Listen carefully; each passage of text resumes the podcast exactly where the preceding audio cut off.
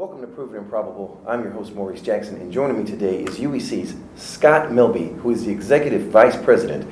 Thank you for joining us today, sir. Hi, Maurice. It's great to be here. You know, for someone who wants to get a deeper perspective into uranium, I'd like for you to share with us uh, first and foremost your background. Sure. And then let's let's transition that into discussing what is the catalyst in uranium from your perspective. Sure. Well, Maurice, uh, I've been very fortunate to spend 33 years in the uranium industry and the nuclear energy industry, uh, really starting with the industry back in the mid 1980s. And through that time, I've uh, been on both the brokerage trading side. I've bought nuclear fuel for uh, a nuclear power station in Arizona. Uh, 22 years with Cameco, including uh, head of their global marketing subsidiary, and also working with the Russians at Uranium One in uh, bringing uranium out of Kazakhstan and into global markets. So, you know, bringing all that experience now to UEC at a time like this in the market is very exciting. And uh, you know, I think the the point that we're at in the commodity cycle here is quite exciting, uh, uh, not for us, not just us in the industry, but also for investors. In that, what we have with uranium is a commodity which has been extremely uh, un- under pressure and, and undervalued over uh, the years following the Fukushima incident in Japan. But uh, running in the background, we have a very vibrant growth industry, which is nuclear energy. And uh, for a number of reasons, the large, uh, low cost, uh, emission free electricity source, its nuclear energy, is uh, being deployed around the world. Uh, 65 reactors are under construction. Those are in addition to the 440 reactors that are operating around the world. Um, these are baseload plants. They're the 24 7 units that are the first to come on the grid and the last to go off. So we have this situation where demand is increasing at 2 3% per year. 2015 was a record year for new uh, installed capacity added to uh, the global uh, electricity grids, yet the commodity is still at a very low point, and that's what uh, is an opportunity for not only our company but our investors as well. Now, speaking of that, it seems as if, from a fundamental standpoint, that the stars are aligned for an upswing, yet the price, in our opinion, is depressed. Sure talk to us on what you might what might be the catalyst for this breakout that we're all anticipating. Sure, sure. Well, I, there's a number of factors that are that are going to drive things, but let's just focus on one is, is China because it's very much in the news. Uh, in March of this year, the Chinese government produced their 13th five-year plan, which lays out the economic uh, plan for the country in the coming five years. Given the air quality pollution uh, issues they're having in major Chinese cities, a heavy theme throughout that document was uh, efforts that can be uh, employed by the government to clean up, clean, uh, clean the air and reduce air pollution. In- integral to that was the nuclear energy plan, and China was already on a growth plan of exceeding the installed U.S. nuclear capacity within the next 10 years. But in that plan, uh, partly as a result of a moratorium on new coal fired plants, but also as a bit of a stimulus in terms of building nuclear plants not only on coastal sites but in inland provinces of China. Uh, a huge build out of, uh, I would say it's uh, an acceleration of the nuclear energy program in China. I think they're targeting 160 gigawatts of installed capacity by 2030. So this is an incredible nuclear power program, and these 13th uh, five-year plans, these are blueprints marching orders for the state-owned companies to go out and buy the, buy the uranium, hire the uh, and train nuclear physicists, technicians, acquire the sites, and so uh, the wheels are in motion. This isn't a forward-looking uh, story; it's happening right now. The Chinese are are importing 50 over 50 million pounds a year uh, from global uranium sources in, into China, which is more than the United States nuclear energy industry consumes in a year. So it's a very exciting story, and it's happening now. You know, I'm glad you touched on it because there's there is a lot of ambiguity as far as the commitment. China, as you just mentioned, you have an extensive experience with them. They're committed, whereas some of the more Western countries, they may not be as committed where it is on the drawing board per se. So someone who's new to the story of uranium, just want please reemphasize that China mm-hmm. is committed. Absolutely, and, I, and, and the Chinese are very strategic and very opportunistic. Uh, take, for example, the years following Fukushima.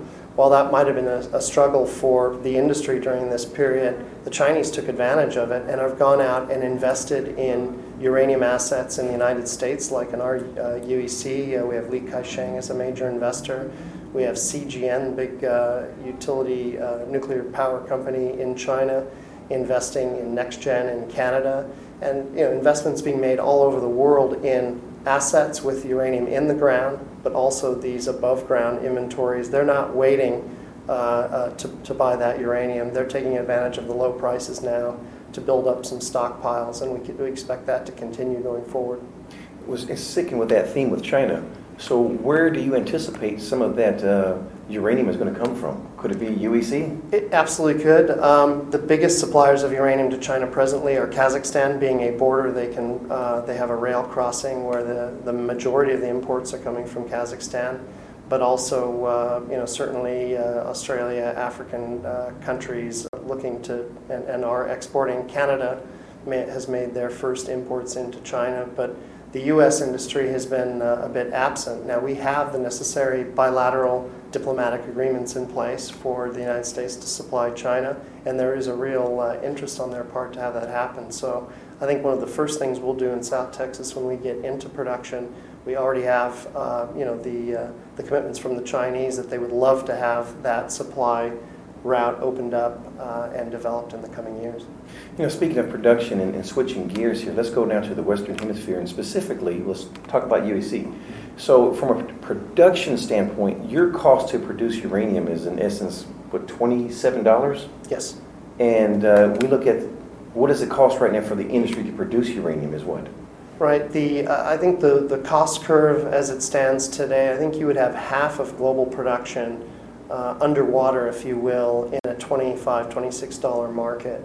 And uh, if we look at not only just the existing mines, but what it would take to expand an, an existing mine or make major capital investment to build a new mine, uh, and we're talking about uh, conventional open pit operations, we're talking $70, $80 a pound. So it's quite a gap between where we're at at 25 and uh, 70 $80 a pound. So uh, lower cost producers like ISR producers like ourselves in Texas uh, with scalable low cost operations that can ramp up quite quickly, uh, you know, will fit a very nice niche as the market recovers.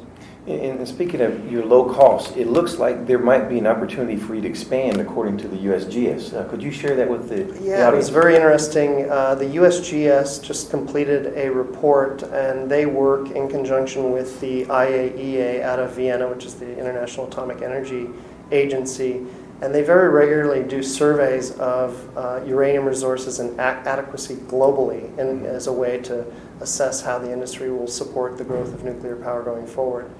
And the USGS concluded uh, in a report late last year, uh, came out early this year, that the South Texas region is one of the most prospective regions and has the biggest potential for exploration, discovery, and, and uh, success uh, of all the uranium producing regions in the world, and we believe that. That's why we're in South Texas.